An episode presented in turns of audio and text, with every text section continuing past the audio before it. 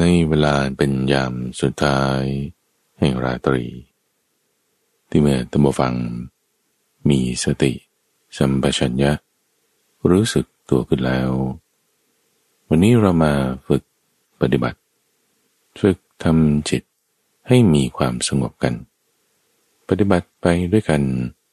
ไม่เกินหกสิบนาทีท่านผู้ฟังวันนี้เราจะมาเจริญพุทธานุสติคือการตามระลึกถึงพระพุทธเจ้าเพราะว่าถ้าไม่มีพระพุทธเจ้าอยู่ทุกวันนี้เราจะไม่มีคำสอนที่จะให้มาศึกษาทำยังไงปฏิบัติอย่างไรได้ผลยังไงจะไม่มีคำสอนเหล่านี้เลย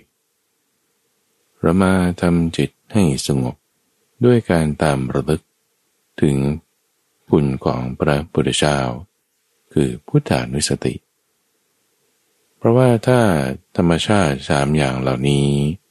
ไม่มีอยู่ในโลกตถาคตผู้อรหันตสัมมาสัมพุทธะก็จะไม่ต้องเกิดขึ้นธรรมะคำสั่งสอนอะไรต่างๆก็ไม่ต้องรุ่งเรืองไปในโลกยะสมาจะโผภิกขเวอิเมตโยธรรมาโลเกสังวิชชันติตัสมาตถาคโตโลเกอุปัชชติอรหังสัมมาสัมพุทโธตัสมาตถาคตัปปะเวทิโตธรรมวิเนโยโลเกทิปติเรามาเริ่มต้นด้วยการตามระลึกถึงคุณของพระพุทธเจ้าในข้อพุทโธท่านผู้ฟังคุณของพระพุทธเจ้านั้นมีหลายอย่างบางคนอาจจะดูที่ลักษณะภายนอก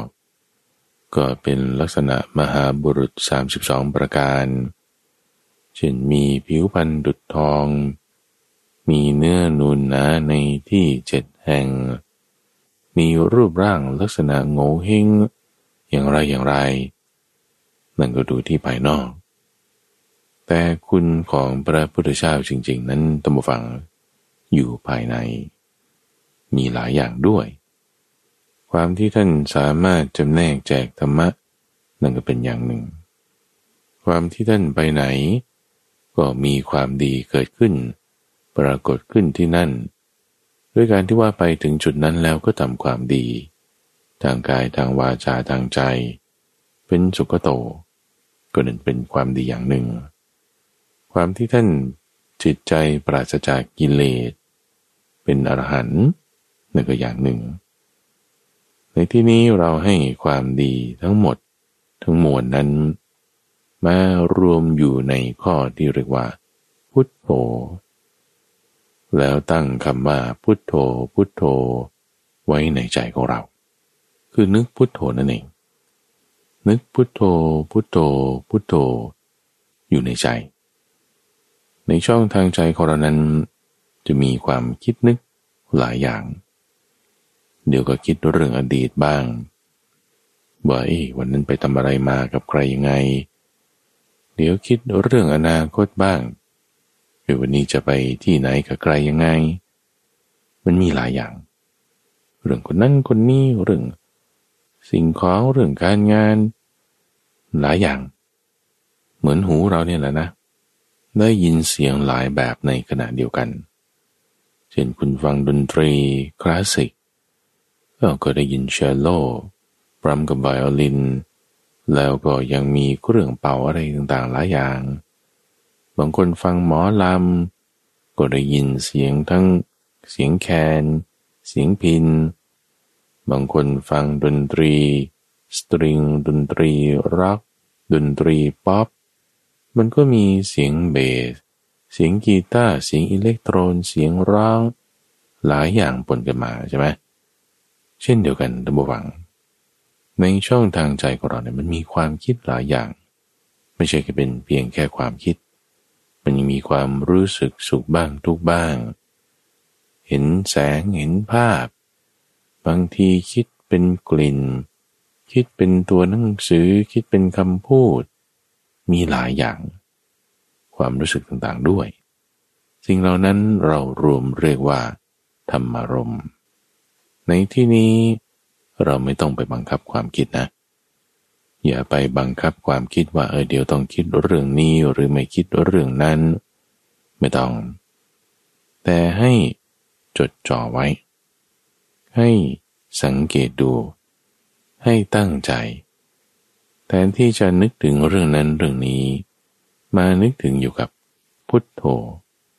โดยไม่ต้องบังคับไม่ต้องบังคับหมายถึงไม่ต้องบังคับว่าต้องคิดหรือไม่ต้องบังคับว่าอย่าคิดอย่าคิดเรื่องนั้นอย่าคิดเรื่องนี้ไม่ต้องเพราะว่าถ้าบังคับแล้วเราจะปวดหัวในที่นี้เราให้นึกถึงเฉยๆนึกถึงกับบังคับความคิดต่างกันต่างกันตรงที่ว่ามันจะเพ่งเกินไปคือพอเพ่งเกินไปบังคับเกินไปแล้วมันจะเหมือนกับการที่จับนกกระจาบด้วยมือสองมือแล้วก็แน่นเกินไปนกมันก็จะตายได้แต่ถ้าไม่ได้บังคับเลยไม่ได้คอยจดจ่อสังเกตอะไรเลยปล่อยไปตามความคิดเรื่องนั้นเรื่องนี้เลยก็เหมือนจับนกกระจาบด้วยมือสองมือแต่ว่าหลวมมือเกินไปนกมันก็บินหนีไปได้ตอนนี้เราจะจับจิตของเราให้ได้ก่อนจะมาทำอะไรเนี่ยเพราะว่าความคิดมันไม่ใช่จิตไงเสียงก็ไม่ใช่จิตความคิดก็ไม่ใช่จิตสมองก็ไม่ใช่จิตจิตมันเป็นนามธาตุไม่ได้เป็นสิ่งของไม่ได้เป็นร่างกายสิ่งเหล่านั้นเป็นรูปแม้แต่นามในส่วนที่เป็นความคิดนั่นก็ยังไม่ใช่จิตอีกเพราะว่าส่วนที่เป็นนามมันก็มีหลายอย่างจิตหนึ่งก็เป็นหนึ่งในหลายๆอย่างเรื่องของนามความคิดเป็นส่วนของนามอย่าไปเหมารวมเอาเรื่องนามทั้งหมดธรรมารมณ์ทั้งหมดว่านั่นคือจิตของเราไม่ใช่เหมือนส่วนที่เป็นของแข็งของเหลวก๊าซที่อยู่ในโลกนี้ทั้งหมดนั่นก็ไม่ใช่กายของเราทั้งหมดถูกปะล่ะส่วนที่เป็นกายของเราก็คือแค่ร่างกายของเราก้อนนี้ร่างกายของคนอื่นก็เป็นรูปเหมือนกันธาตุสี่ดินน้ำไฟลมเหมือนกันแต่ก็ไม่ใช่กายของเราก็เป็นกายของคนอื่นเขากายของเราก็คือกายของเราที่อยู่ตรงนี้ได้ยินเสียงนี้เห็นภาพนี้ได้นั่นคือกายของเราเท่านั้นส่วนที่เป็นนามที่เรารับรู้ได้ทั้งหมดก็ไม่ใช่ว่าทั้งหมดนั้นเป็นจิตเราจะตามหาจิตจับจิตของเราใช้รูปก็ได้ใช้นามก็ได้ในที่นี้เราใช้พุทธานุสติคือการตามระลึกถึงพระพุทธเจ้าเริ่มจากคุณในข้อพุทโธเริ่มจากการมานึกถึงคำว่าพุทโธพุทโธพุทโธไว้ในใจเวลาเรามานึกถึงคำว่าพุทโธพุทโธนั่นคือความคิดนั่นเองเป็นส่วนของนามความคิดไม่ใช่จิตท่านผู้ฟังเราจะจับจิตมาเพื่ออะไรเหมือนช้างหรือม้าที่คุณจะมาฝึกให้มันได้ให้รู้จักเป็นช้างหรือม้าสำหรับพระราชาจะใช้ทรงใช้นั่งใช้เดินทางสมัยนี้เขาก็ขับรถเอาใช่ไหมล่ะรถยนต์น่ะคิดดูเป็นสิ่งที่ไม่มีจิตไม่มีใจเออเรายังบังคับมันได้ใส่เกียร์เดินหน้าใส่เกียร์ถอยหลังสุนัขหมาแมวเป็นสัตว์เลี้ยงค่อนข้างคุ้นชินกับมนุษย์เป็นสัตว์ที่มีจิตมีใจเรายังเอามาฝึกให้รู้จักรับคำสั่งรู้จักไปรู้จักมารู้จักรักเจ้าของของมันสิ่งที่มีจิตมีใจเราจะฝึกมันได้เราต้องจับมันให้ได้ซะก่อนสัตว์เลี้ยงเป็นต้นแต่จะใช้ประโยชน์ให้มันสูงขึ้นก็ต้องเอาสัตว์ใหญ่หน่อยช้างม้าหรือโคเหล่านี้ต้องฝึกทั้งนั้นล่ะถึงจะนำมาใช้ประโยชน์จากเรี่ยวแรงจากความสามารถของมันได้จิตเรานี้ก็เหมือนกันท่านผู้ฟังจะใช้ประโยชน์ให้ดีได้ต้องฝึกมันซะก่อนถ้าจิตเราไม่ฝึกมันก็จะไปตามเรื่องตามราวกับมัน ซึ่งก็เหมือนกับหมาแมวแล้วถ้าไม่ฝึกให้คุ้นชินกับเจ้าของคุ้นชินกับคำสั่งมันกัดไปทั่วนะอันตรายนะสัตว์ป่าอย่างนี้เป็นต้นจะเสือสิงโตพวกนี้ที่มันฝึกได้ยากฝึกไม่ได้เนี่ยเป็นอันตรายต่อคนจิตของเราที่ไม่ได้รับการฝึกมันก็จะฟาดหัวฟาดหางเดี๋ยวก็ด่าคนนั้นบ้างเดี๋ยวก็คิดร้ายกับคนโน้นบ้างแต่ก็คิดไม่ดีเรื่องนั้นบ้างคิดมันก็ยังอยู่ในตัวเองยังไม่ค่อยเท่าไหร่ยังได้พูดออกไปมือไม้ขยับไปนั่นเพราะว่าจิตสั่งเท่านั้นเลยนะท่านจะบอกว่าใจเนี่ยเป็นนายกายเป็นบ่าวไงมันทำตามที่จิตนั้นสั่งมาผ่านทางช่องทางใจดังนั้นเราจึงต้องฝึกจิตของเราให้ได้จะฝึกจิตให้รู้จัก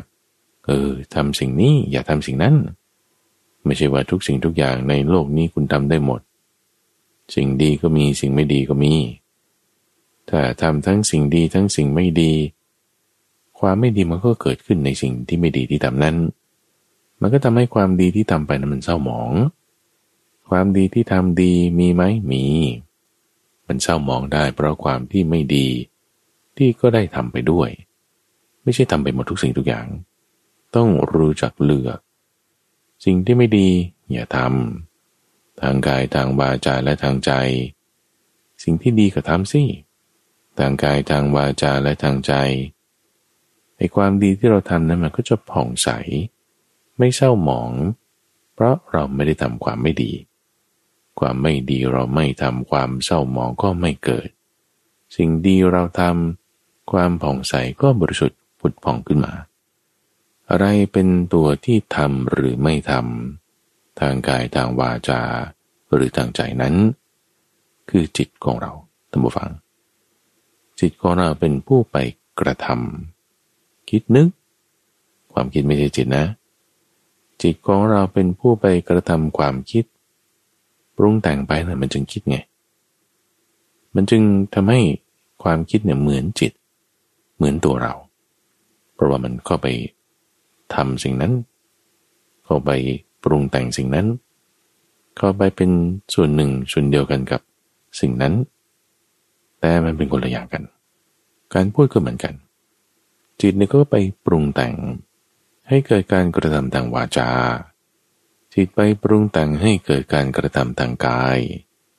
การกระทำทางกายทางวาจาทางใจจึงเกิดจากจิตที่ปรุงแต่งออกมาเราจะจับจิตเราจับตรงนี้แหละตั้งฟังใช้ตรงนี้ให้เกิดประโยชน์จากการปรุงแต่งมีการปรุงแต่งที่ไหนเรารู้ได้เลยว่าจิตมันต้องอยู่ตรงนั้นแน่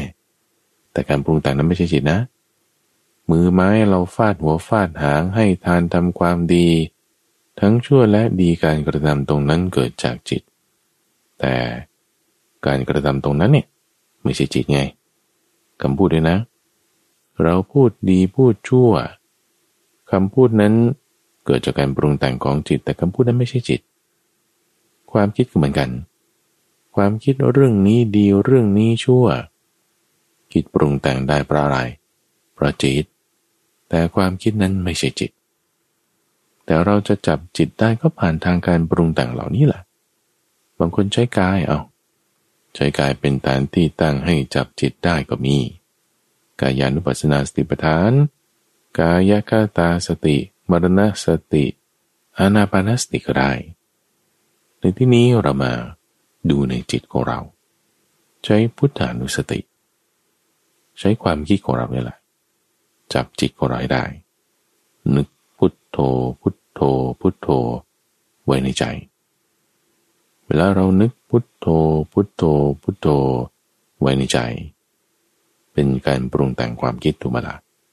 ใช่อย่างเราจะถามท่านผู้ฟังเนี่ยเฮ้ยเมื่อวานกินอะไรมาเนี่ย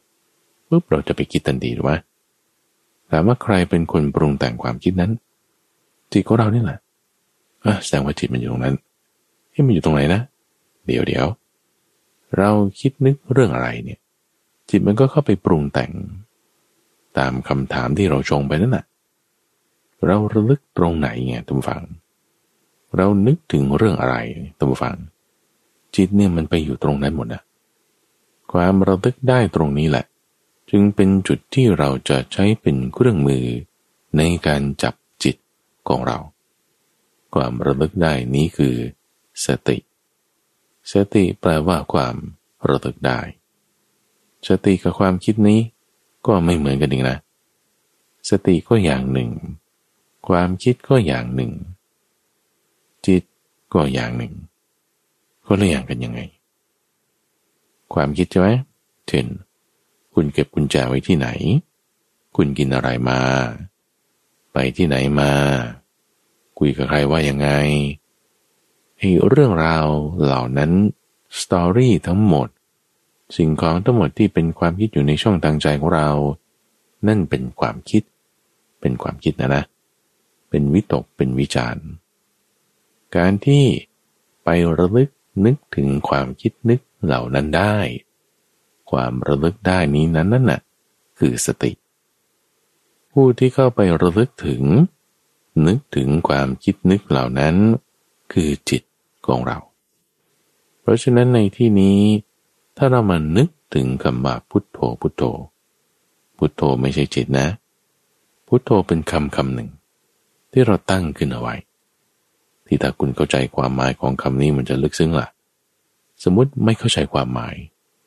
นี่เป็นภาษาบาลีเป็นภาษาอะไรที่เราก็ไม่รู้ไม่เข้าใจไม่เคยเรียนมาก่อน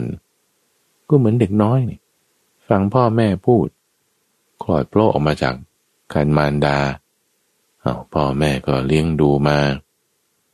พอแบบเป็นเด็กเฮ้ยมันก็เสียงอะไรนี่ก็พูดยังไงนี่คือมันไม่รู้ไม่เข้าใจเขาฟังเป็นแค่เสียงเฉยๆจิตของเด็กก็ไปอยู่กับเสียงนี้มีเสียงอะไรก็ไปนึกถึงเสียงนั้นโดยที่ก็ยังไม่รู้ความหมายในเสียงนั้นในคำพูดนั้นต่างๆด้วยซ้ำความที่จิตไปนึกถึงระลึกถึงได้นั้นนั่นน่ะคือสติสติอยู่ตรงไหนจิตมันก็อยู่ตรงนั้นนี่สติจึงเป็นเครื่องมือที่จะจับจิตของเราให้ได้ในที่นี้เราให้สติเกิดขึ้นจากคำว่าพุทโธซึ่งเป็นคุณข้อหนึ่งของพระพุทธเจ้าเราจึงเรียกวิธีนี้ว่าการเจริญพุทธานุสติ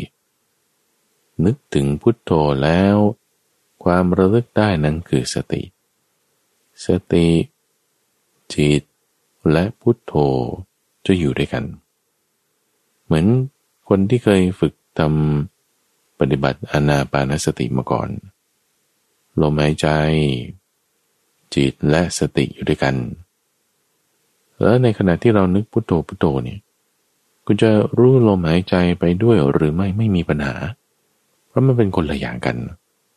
ไม่จำเป็นว่าต้องทำด้วยกันหรือไม่จำเป็นว่าต้องอย่าทำร่วมกันคือว่ามันคนละอย่างนะจะทำหรือไม่ทำก็ได้ไม่มีปัญหาเพราะว่าคนที่ฝึกทำอานาปานสติแล้วตอนที่คุณรู้ลมหายใจไม่ใช่ว่าคุณจะไม่มีความคิดนึกเรื่องอื่นเลยหรอได้แค่คิดเรื่องอดีตบ้างอนาคตบ้างเดี๋ยวก็นึกถึงพระพุทธเจ้าบ้างนึกถึงหมวดธรรมะข้อใดข้อหนึ่งบ้างเอานึกถึงพระพุทธเจ้าก็เป็นพุทธานุสตินึกถึงหมวดธรรมะก็เป็นธรรมานุสติปะนึกถึงความตายก็เป็นมรณสติปะก็ในขณะที่คุณก็รู้ลมหายใจด้วยนั่นนะมันก็ไปด้วยกันได้แต่ไม่ใช่ว่าอันหนึ่งทำแล้วอีกอันหนึ่งอย่าทำทำไม่ได้โอ้ยธรรมชาติของจิตมันจะไปไหนมันก็เรื่องของมันแหละพอดีเราจะไปกะเกณฑ์เนี่ยถ้ายังไม่ชำนาญมันยังทำไม่ได้เลยนะพระพุทธเจ้าจึงให้วิธีไว้หลายอย่างไงท่านผู้ฟังให้วิธีไว้หลายๆอย่างให้เราเลือกเอาที่จะโฟกัสเริ่มสนใจใส่ใจเอาตรงไหนก่อนเอาตรงไหนเราเข้าใจทำก่อนได้เราเอาตรงนั้นเลยในรายการธรรมรับรุณช่วงของจิตวิเวกข้าพเจ้าก็นำเสนอสิ่งนี้แหละวันนี้พูดถึงเรื่องพุทธานุสติตอนก่อนๆพูดถึงเรื่องอานาปานสติบางทีก็เอาเรื่องมรณสติบางทีก็เอาเรื่องอุปสมานุสติเอาทุกอย่างฝึกไปเลยทำให้มีความชำนาญวันนี้เราเอาพุทโธนี่ แล้วในขณะที่คุณนึกพุทโธไม่ใช่ว่าบางทีมันก็ไม่มีความคิดเรื่องธรรมะอื่นๆเนาะโอ้ท่านเทศเรื่องปฏิจจสมุปบาทคิดไว้ตั้งแต่ตอนยังไม่ได้ไปสอนปัญจวัคคีย์ด้วยซ้ำเออนั่นก็เป็นธรรมานุสติปะเรื่องธรรมะคือปฏิจจสมุปบาทเอาแล้วเนี่ยท่านไปสอนคนนั้นเราก็เดินทางไปที่นี่เอานี่ก็เรื่องพุทธประวัตินี่เอาก็กลับมาพุทธานุสติอีกในขณะที่เรากำลังคิดเรื่องนี้อยู่เออเดี๋ยวก็มีความรู้สึกไปในกายอันนั้นก็กายคตาสติคือได้หมดอะในที่นี้เราโฟกัสที่จุดเดียวก่อนเอาพุทโธก่อนนี่ไงนึกพุทโธพุทโธในใจไม่ใช่เป็นการบังคับขู่เข็นแต่ทำให้เป็นธรรมชาติอย่าปล่อยปละละเลยให้จิตไปตามความคิดทุกสิ่งทุกอย่างเดี๋ยวก็นึกถึงเรื่องนั้นเดี๋ยวก็นึกถึงเรื่องนี้แล้วก็นึกถึงเรื่องโน้นมันหลายอย่างเกินไปเอาอย่างเดียวพอตอนนี้นึกถึงพุทโธเรื่องอื่นมามันธรรมดาอย่าไปบังคับว่าอย่าคิดไม่งั้นมันจะเพ่งเกินไปเพ่งเกินไปมันจะปวดหัวให้แบบพอดีพอดีเพ่งพอประมาณพอประมาณสับตรงนี้ท่านใช้กรรมฌานชอกระเชยสละอานอนหนูฌานหมายถึงการเพ่งการเพ่งไม่ใช่บังคับแต่การเพ่งเป็นการเอาใจจดจ่อในคำว่าพุทโธปรุงแต่งขึ้นมาเลยเพราะทุกอย่างมันคือการปรุงแต่งอยู่แล้วมรรคนี่ท่านผู้ฟังศีลสมาธิปัญญามันก็คือการปรุงแต่งแบบหนึ่งแต่เป็นการปรุงแต่งที่ทำการปรุงแต่งให้ระงับไปพูดแล้วก็งงงใช่ไหมการปรุงแต่งที่ดีก็มีการปรุงแต่งที่ไม่ดีมันก็มีไงล่ะอย่างการมีความทะยานอยากอยากได้สิ่งนั้นอยากได้สิ่งนี้นั่นก็เป็นการปรุงแต่งเหมือนกันคุณอยากได้เงินทองมากๆก็ทำงานไปคุณอยากได้ตำแหน่งมากๆก็ทำงานแบบนี้ไปคุณอยากได้ผู้หญิงหรือผู้ชายคนนี้มาเป็นคู่ครองคุณก็ปรุงแต่งแบบนั้นไปต้องพูดอย่างนี้ต้องทำอย่างนี้ก็คือไปการจีบกันไปการเกี่ยวพาราศีกันการปรุงแต่งแบบนี้ก็ทำให้มันมีอกุศลธรรมเกิดขึ้นมีความเพลินเกิดขึ้นมีราคะมีโทสะมีโมหะมากขึ้นปรุงแต่งแบบนี้ก็มีแต่การปรุงแต่งไปตามระบบของศีลสมาธิและปัญญาเป็นการปรุงแต่งที่ทำให้ราคะโทสะและโมหะมันลดลงการปรุงแต่งแบบนี้สิดีเพราะว่าราคะโทสะโมหะมันเบาบางไงสิ่งที่เป็นอกุศลธรรมลดลงเพราะการปรุงแต่งประเภทหนึ่งการปรุงแต่งอีกแบบหนึ่งกลับทำให้ราคะโทสะโมหะอกุศลธรรมเพิ่มขึ้นอย่าเหมาอย่าเหมาแต่ต้องรู้จักแยกแยะอย่าไปเหมาว่าไอ้คิดนึกปรุงแต่งอะไรมันไม่ดีทำไมต้องให้มาปรุงแต่งงี้อ้าวอ้าวอ้าวอันนี้ไม่เข้าใจนี่ว่าศาสนานั้นคือการแยกแยะต้องรู้จักแยกแยะสิ่งที่เหมาะสมสิ่งที่เกิดประโยชน์ออกจากสิ่งที่ไม่เหมาะสมไม่เกิดประโยชน์ถ้าไม่รู้จักแยกแยะเหมารวมหมดพวกนี้สร้างปัญหาเพราะปัญญาไม่เกิดปัญญาจะเกิดขึ้นได้จากการไตร่ตรองใกล้กรุนโดยแยบกายซึ่งนั่นก็คือการต้องรู้จักแยกแยะออกมาหนึ่งในกระบวนการการแยกแยะนั้นคือการตั้งสติของเราขึ้นตั้งบุฟังเรามานึกถึงพุทโธพุทโธเนี่ยเป็นการปรุงแต่งอยู่แล้วแต่เป็นการปรุงแต่งชนิดที่ทำให้ความคิดนึกอื่นๆที่เราจะไปใจจดจ่อมันไม่ดีบ้างมันเศร้าหมองบ้างมันมันลดลงเบาบางลงการปรุงแต่งที่ไม่ดีน้อยลงเพราะมีการปรุงแต่งที่ดีมากขึ้นเพิ่มเติมขึ้นจิตของเราเนี่ยทุกฝั่งเราตรีตรึกคิดนึกไปทางไหนจิตมันไปทางนั้นนะจิตมันไปทางไหนสิ่งนั้นมีพลังนะเรามาตรีตรึกอยู่กับพุทโธพุทโธนี่สติของเราจะมีกำลังมากขึ้นตามกระบวนการของพุทธานุสติทำไมอย่างนั้นก็เหมือนมันขยายนี่แหละคุณจดจ่อไว้อยู่กับสิ่งใดปรับโฟกัสให้ถูกแสงแดดส่องมานี่มันพลังงานรวมกันอยู่ที่จุดๆเดียว กระดาษไหม้ขึ้นมาได้เลยนะจุดหัวไม่ขีดได้เลยนะรถจอดอยู่ในที่กลางแดด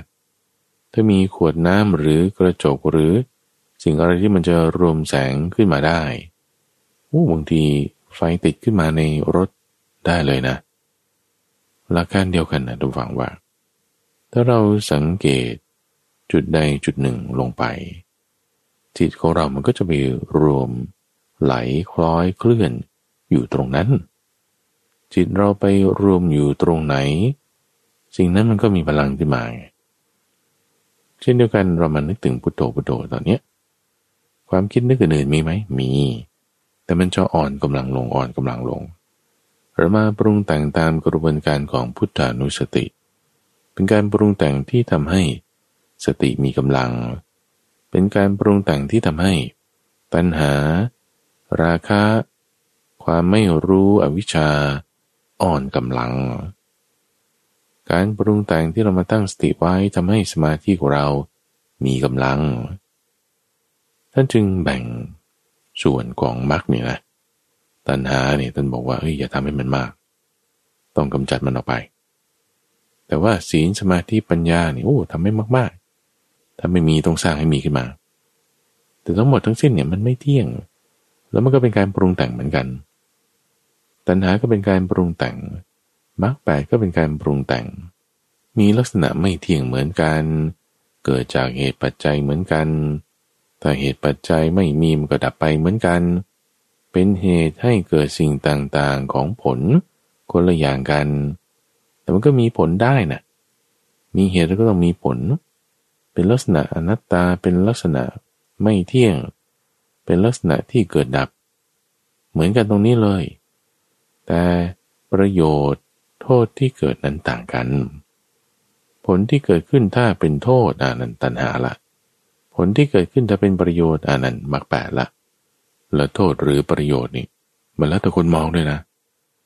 ถ้าคนไม่ดีมองไอ้เรื่องไม่ดีไม่ดีที่เกิดขึ้นบอกเอ้ยนี่ไงความไม่ดีเยอะขึ้นนะเป็นประโยชน์ประโยชน์เพราะว่าตัวเองมองอกุศลธรรมว่าเป็นของดีก็จึงคิดว่าไอ้อกุศลธรรมที่เกิดขึ้นนั้นมันดีไอ้ความดีหรือไม่ดีมันอยู่ที่ผู้ตัดสินใจผู้มองด้วยผู้มองผู้ตัดสินใจผู้ดูนั้นจึงต้องฉลาดพอสมควรคือไม่ใช่แค่ดูในช่วงเวลาสั้นๆปัจจุบันนี้แต่ต้องดูในเวลาต่อมาแล้วก็ดูในเวลาต่อมาต่อมาอีกผลทั้งระยะสั้นระยะกลางระยะยาวผลทั้งกับตัวเองแล้วก็ผู้อื่นแล้วก็ทั้งสองฝ่ายด้วยมันต้องดูให้ครบถ้วนรอบด้านบางอย่างให้ผลดีอ่ะเช่นอย่างขโมยเงินเงี้ยนะหรือด่าคนอย่างเงี้ยนะมันสะใจอยู่ปัจจุบันไงคือคำด่าเนี่ยหรือได้มีเงินทองใช้ปัจจุบันไงส่วนตัวแต่ว่าเป็นการเบียดเบียนคนอื่นมีผลที่ให้เกิดทุกข์ในระยะยาวระยะกลางอ่ะไม่ดีนี่มีโทษที่แอบแฝงในสิ่งที่เห็นว่าดีนั้นแต่ถ้าคนฉลาดคนฉลาดมันต้องดูยาวๆดูไกลๆดูทั้งตัวเองและผู้อื่น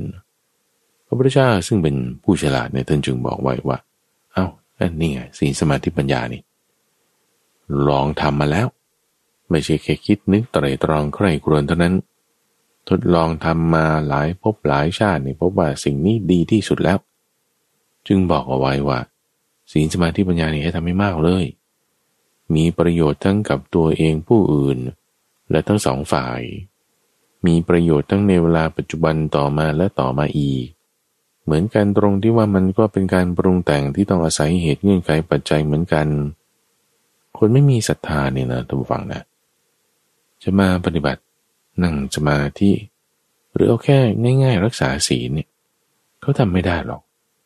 ศรัทธาก็ต้องเป็นเงื่อนไขปัจจัยมีเหตุในการที่จะ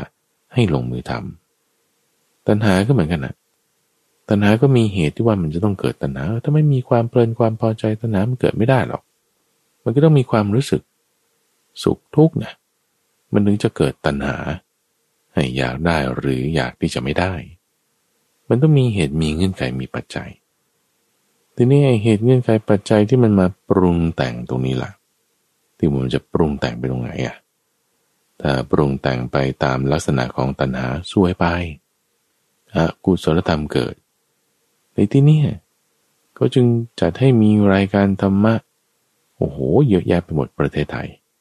เรื่องนี้ออนไลน์เนี่ยไม่ต้องพูดถึงเลยเยอะมากเอ๊ะแต่ทำไม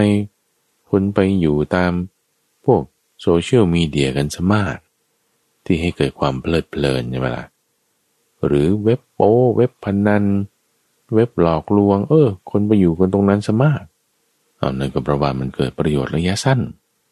แต่ดูไม่รอบคอบไม่รอบรู้อย่างที่ว่ามันก็หลงไปได้เพราะอาศัยสุขเวทนานำไปไงเครื่องล่อเครื่องลวงเครื่องที่จะมาหลอกนี่มันเยอะในที่นี้เราจึงต้องระมัดระวังช่วงนี้เป็นช่วงเวลาที่มีโปรโมชั่นทุกฝั่งที่พระพุทธเจ้าอุบัติขึ้นตอนนี้มาบอกคำสอนเอาไว้ว่าสิ่งไหนควรระวังสิ่งไหนไม่ควรทำสิ่งไหนควรทำแจ้งแจ้งเอาไว้ให้ที่มีโปรโมชั่นช่วงนี้มีคำสอนยังหลงเหลืออยู่ส่วนที่สูญหายไปก็มีส่วนที่เข้าใจผิดก็มีเหลืออยู่เท่าที่มันเหลืออยู่ในตำราคัมภีร์นี่แหละเหลืออยู่แล้วคุณจะเอามาทำเอามาปฏิบัติไหมในที่นี้เรามานึกถึงพุทโธพุทโธไว้ในช่วงโปรโมชั่นเช่นนี้มีคำสอนอยู่นี้อยู่ไม่กี่พันปีท่านผู้ฟังก่อนที่คนจะลืมกันไปหมดช่วงเวลานี้มันอาจจะ ห้าพัน ปีหกพันปีเจ็ดพันปีหรืออาจจะไม่ถึง ห้าพัน ปีก็ได้นะที่บอกว่าอายุศาสนาจะมี ห้าพัน ปีเนี่ยเขาประมาณการเฉยๆท่านผู้ฟังอาจจะยาวกว่านั้นอาจจะสั้นกว่านั้นอยู่ที่ว่าผู้คนเนี่ยจะปฏิบัติหรือไม่และอีกประการหนึ่งที่บอกว่าอายุศาสนาเนี่ยมันไม่ใช่หมายความว่าศาสนาเนี่ยมันจะเสื่อมไปนะคือธรรมะอย่างนั้นก็ไม่เสื่อมอยู่แล้วแต่ที่หายไปอายุมีแค่นี้เพราะผู้คนลืมกันไปลืมกันไปลืมออกไปจากจิตใจของกลุ่มคนกลุ่มคนโลกนี้มีกี่คนนะก็บอกหลายพันล้านใช่ไหมแปดพันล้านเก้าพันล้านหรือหมื่นล้านคนในหมื่นล้านคนเนี่ยยังมีสักคนหนึ่งที่จำจำได้นี่หมายถึงคุณเอามาปฏิบัตินะจำได้นี่คือคุณมีสตินะมันยังมีการปฏิบัติทางใจถ้ามีการปฏิบัติทางใจแล้วเราก็จะเห็นได้ด้วยทางตาทางหูหรือทางกายทางวาจาเอามีการทำมีการปฏิบัติอยู่อันนั้นศาสนายังมีอยู่แต่ถ้าทุกคนในโลกลืมไปหมดเลยไม่มีผลอะไรเกิดขึ้นจากคำสอนแล้วนั่นคือโสดาปัตติผลสกทาคามีผลอนาคามีผลถึงอรหัตผลไม่มีผลแล้วเพราะว่าคนลืมกันไปหมดแล้วอันนั้นคือหมดยุคศาสนาแต่เหตุและผลของการปฏิบัติศีลสมาธิปัญญาให้เกิดผลเป็นโสดาปัตติผลเป็นต้นเนี่ยมันยังมีของมันอยู่เพียงแต่ลืมออกไปจากจิตใจของคน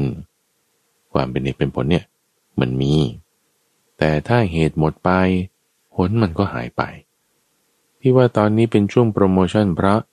เหตุและผลเหล่านี้ยังมีอยู่ไงท่านผู้ฟังยังมีคนปฏิบัติตามมรรคแปดอยู่ศาสนายังไม่เสื่อมยังมีอยู่ไอ้คนที่ไม่ปฏิบัติตามมรรคแปดมีไหมก็มีดูข่าวหนังสือพิมพ์ดูข่าวตามเว็บไซต์ก็ได้คนที่ฆาตกรรมบ้างโกงบ้างได้รับผลเป็นอย่างไรก็มาลงดูเนี่ยมันมีในโลกนี้ที่ยังมีคำสอนเหลืออยู่เนี่ยจึงบอกว่าเป็นช่วงโปรโมชั่นไงตั้งหวังโปรโมชั่นที่ยังมีคำสอนหลงเหลืออยู่โปรโมชั่นเนี่ยไม่กี่พันปีนี่แหละแล้วช่วงเวลาอื่นนะที่ไม่มีผลและเหตุที่ให้ไปสู่นิพพานลืมหมดแล้วเนี่ยนั่นคือช่วงเวลาที่บอกโอ้โหมีการเบียดเบียนกันเป็นวงกว้างแน่นอนท่านผู้ฟังลองคิดถึงโลกที่ไม่มีศีลเลยดิไม่มีศีลเลยนะทุกคนแบบฆ่ากันนะทุกคนแบบเบียดเบียนกันนะ มันจะไม่น่าอยู่ขนาดไหนอ่ะเราไม่ต้องทุกคนหรอกเอาแค่ว่าครึ่งเดียวโอ้โหไม่ต้องครึ่งเอา สิบเปอร์เซ็นต์ บ่ สิบเปอร์เซ็นต์ นี่ก่อความวุ่นวายได้ไม่จบไม่สิ้นนะที่ว่าทำไมมีศีลเลยสักข้อเดียวนี่แต่ทุกวันนี้เอาลองดูถ้าโลกเปรียบเทียบดูนะกับโลกที่มีศีลไม่ต้องเอาถึงสมาธิปัญญาเอาแค่ศีลอย่างเดียว ร้อยเปอร์เซ็นต์ ของทุกคนบนโลกนี้มีศีลหมดเลยเนี่ยโอ้โธ่มันจะน่าอยู่ขนาดไหนตำรวจอัยการศาลนี่ตกงานไปเลยนะเพราะว่าคดีความมันจะเหลือแค่ สองเปอร์เซ็นต์ หนึ่งเปอร์เซ็นต์ เก้าสิบเก้าเปอร์เซ็นต์ ของคดีความที่อยู่ในศาลนี้ทั้งหมดนะมันเป็นเรื่องที่ผิดศีลห้าทั้งหมดเลยมันจะมีเกี่ยวข้องกับไม่ฆาตกรรมก่อโกหกกันหรือกับผิดเรื่องชู้สาวแข่งแย่งสมบัติเรื่องพวกนี้นั่นแหละที่ว่าถ้าเราเอาความโกหกออกไปเอาการผิดศีลออกไปหมดได้เลยเนี่ยคดีความนี่โอ้โหหายไปมากเลยพูดเรื่องนี้ต้องการให้เปรียบเทียบถึงว่าช่วงเวลาที่โลกมืดคือไม่มีคำสอนหลงเหลืออยู่เรื่องศีลนี่คนลืมไปแล้วมันมีแต่ช่วงเวลานี้เป็นช่วงเวลาที่ยังมีคำสอนหลงเหลืออยู่ไม่ใช่เฉพาะเรื่องศีลยังเรื่องสมาธิยังเรื่องปัญญาด้วยคนที่ผิดศีลก็มีคนที่ทำถูกศีลก็มีใช่ไหมล่ะแต่สัดส่วนเนี่ยเออมันยังมากกว่ากันอยู่คนเดียวกันที่ทำถูกศีลบางครั้งบางคราวก็อาจจะทำผิดศีลบ้างแต่ก็เป็นส่วนน้อยดูตัวเราอย่างนี้เป็นต้นเออรักษาศีลห้าได้ครบถ้วนดีไหม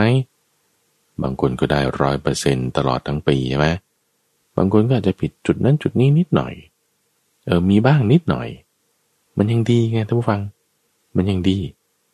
ยังมีคำสอนที่อยู่ในจิตใจของเราให้เราเกิดศีล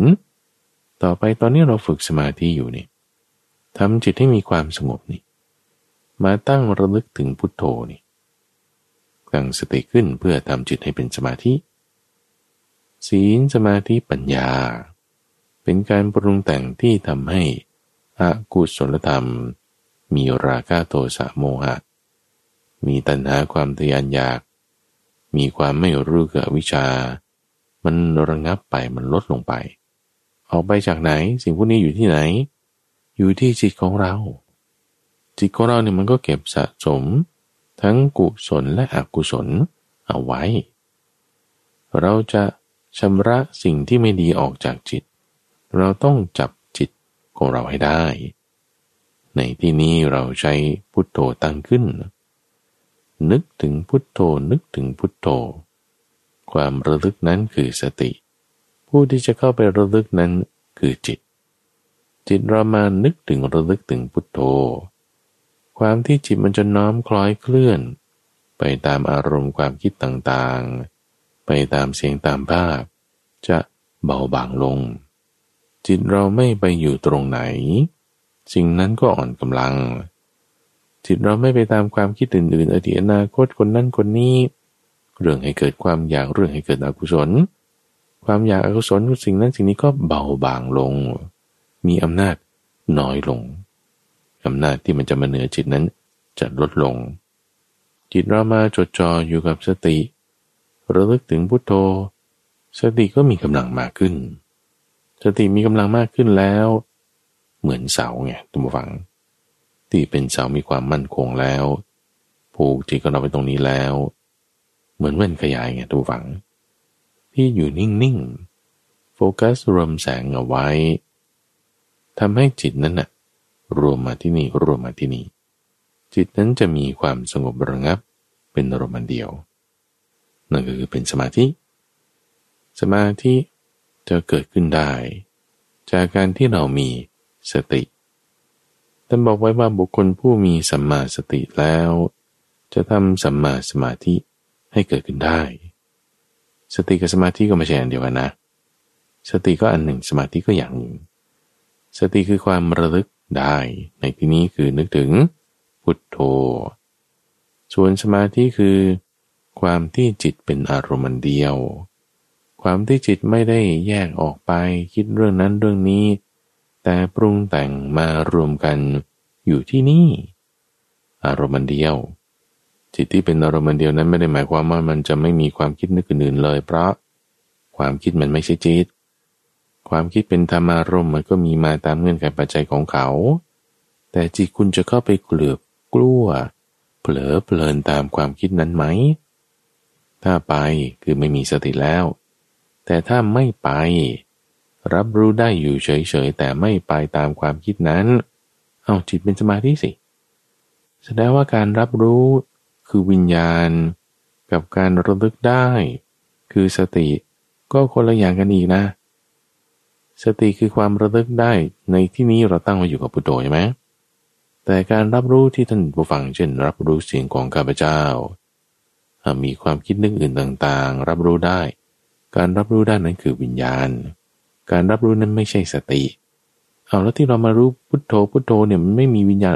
มีวิญญาณเราก็รู้อยู่กับพุทโธนี่ไงมีหมดอะไม่ว่าจะความคิดนึกเรื่องใดคุณรับรู้ได้เพราะมันมีวิญญาณอยู่แล้วแต่ในที่นี้แทนที่จะให้จิตของเรามันไปวิญญาณนั้นออกกับวิญญาณนี้แล้วก็วิญญาณโน้นทั้งความคิดนี่สี่สิบแปดแบบทั้งเสียงนี่หกแบบยังทั้งภาพอีกเจ็ดแบบยังทั้งในกายอีกสามสิบสองแบบ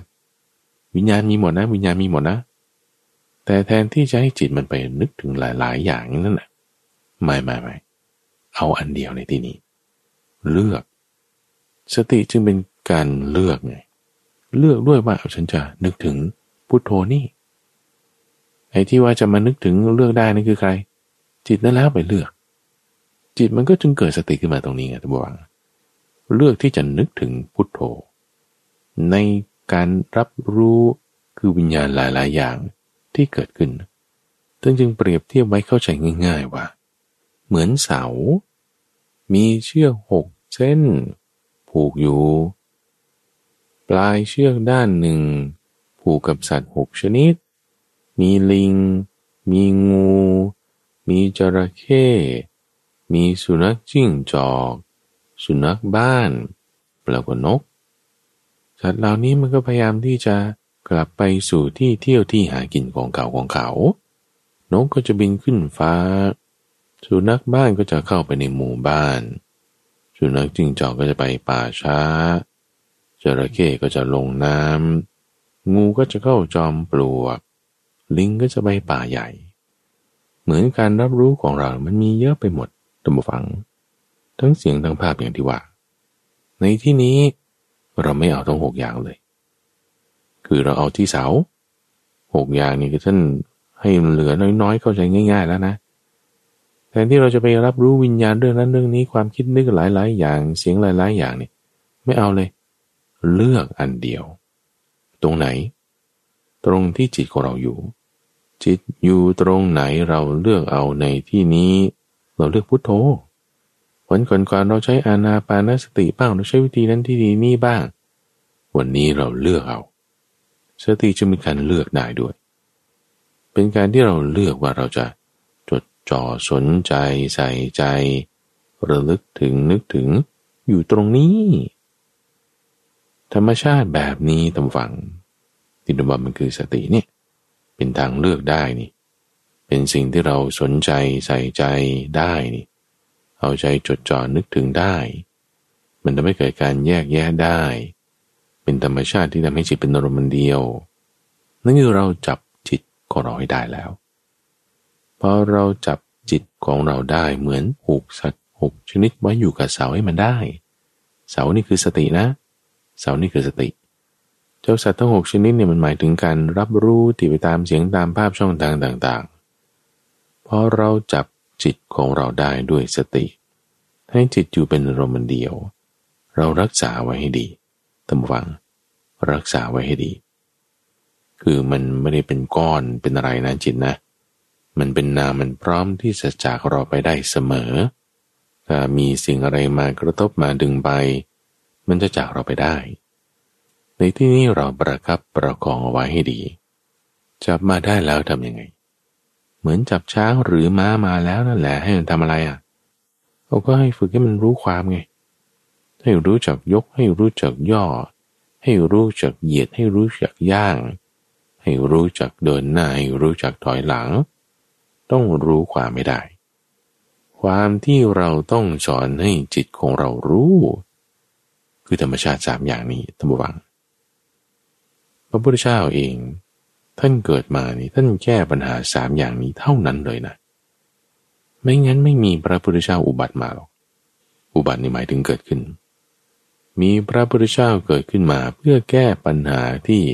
ยิ่งใหญ่ของมวลมนุษยชาติที่ไม่ว่าจะยาขนาดไหนการประดิษฐ์อาวุธรุ่นใดๆหรือเทคโนโลยี breakthrough แบบไหนก็ตามเนี่ยมันจะแก้ปัญหาเรื่องความเกิดความแก่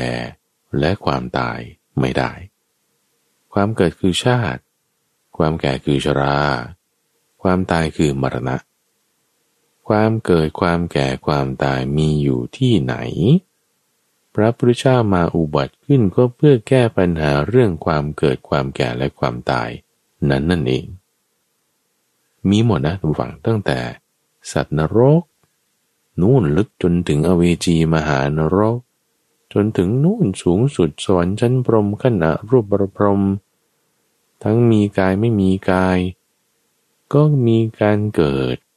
มีความแก่และมีความตายเหมือนกันหมดมันอาจจะสั้นยาวมากน้อยแตกต่างกัน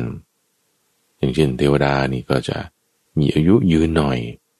ความเกิดกับความตายมันห่างกันมากในชาตินั้นความแก่ก็อาจจะปรากฏนิดเดียวสำหรับมนุษย์เฮ้ยบางทีมันสั้นมากเด็กเกิดมาสามเดือนตายก็มีเอ้าดูที่ความเกิดกับความตายห่างกันแค่สามเดือน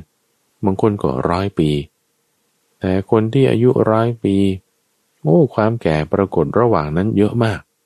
แก่งอมบางคนก็นอนติดเตียงเดินไม่ได้บางคนเดินหลังค่อมมีความเกิดความแก่และความตายปรากฏให้เห็นอยู่ที่ใดจุดนั้นคำสอนของพระพุทธเจ้านั่นแหละใช้แก้ปัญหาที่นั่นที่ท่านมาอุบัติขึ้นบนโลกมนุษย์เพราะเป็นจุดต่ำสุดของการที่มีความเกิดความแก่และความตายที่พร้อมจะแก้ปัญหาได้ต่ำไปกว่านี้มีไหมเกิดแก่ตายมีสัตว์นรกนี่ไงแต่ทำไมไม่ไปอุบัติที่นั่นล่ะพระพุทธเจ้าเพราะมันจะแก้ปัญหาไม่ได้ศีลสมาธิปัญญาจะปรากฏขึ้นที่นั่นน้อยน้อยจนกระทั่งว่าไม่สามารถเอามาใช้ประโยชน์ที่จะแก้ปัญหาเรื่องความเกิดความแก่ความตายได้เอาทำไมไม่ไปเกิดบนสวรรค์บนสวรรค์ก็มีนี่ความเกิดความแก่ความตายบนสวรรค์ก็ทำศีลสมาธิปัญญาได้ได้ไงสูงสูงไงก็ทำได้อยู่แล้วเอาถ้าสูงสูงทำได้แล้วพวกต่ำต่ำอ่ะไอ้พวกต่ำต่ำก็จะมองว่าเฮ้ยพวกสูงสูงทำได้ต่ำต่ำก็จะทำไม่ได้ไม่จำเป็นเลยเอาให้ต่ำที่สุดที่จะทำได้นี่คือโลกมนุษย์ระวังพระพุทธเจ้าจึงมาอุบัติบนโลกมนุษย์นี้จุดมุ่งหมายนะตรงนี้เลยคือความเกิดความแก่และความตายธรรมชาติสามอย่างนี้ถ้าไม่มีที่ไหนคำสอนพระพุทธเจ้าไม่ต้องไปอยู่ที่นั่นหรอกไม่จำเป็นอย่างในนิพพานไงนิพพานไม่มีความเกิดปรากฏไม่มีความแก่ปรากฏไม่มีความตายปรากฏในนั้นไม่มีนะคำสอนของพระพุทธเจ้าศีลสมาธิปัญญาไปอยู่ที่นั่นไม่ได้ในที่นี้หมายว่าตรงไหนมีปัญหานะตำหวังตรงนั้นเนี่ยมันต้องใส่ทางแก้ลงไปต้องใส่โซลูชันลงไปตรงไหนที่เราไม่มีศีลนะตรงนั้นแหละที่มันต้องทำศีลมันเกิดตรงไหนที่มันไม่มีสมาธินะเช่นจิตเราฟุ้งซ่านจิตเราไม่สงบตรงนั้นแหละตรงนั้นแหละที่เราต้องใส่สมาธิใส่สติเข้าไปเนี่ยตรงไหนมันไม่เข้าใจฉันไม่เข้าใจฉันงงอยู่นี่นั่นแหละตรงนั้นที่คุณต้องใส่ปัญญาลงไปตรงไหนมีปัญหาก็ต้องเอาทางแก้ปัญหาลงไปตรงนั้นตรงไหนมีความยึดถือจะตัดความยึดถือได้ก็ตรงนั้นตรงไหนมีทุกข์จะละความทุกข์ได้จะพ้นทุกข์ได้ต้องตรงนั้นนะการพ้นทุกข์อยู่ตรงนั้นนะทางแก้ปัญหาอยู่ตรงนั้นนะก็ตรงจิตเรานี่แหละตัวบังเพราะจิตเราเดี๋ยวมันก็เศร้าหมองก็ได้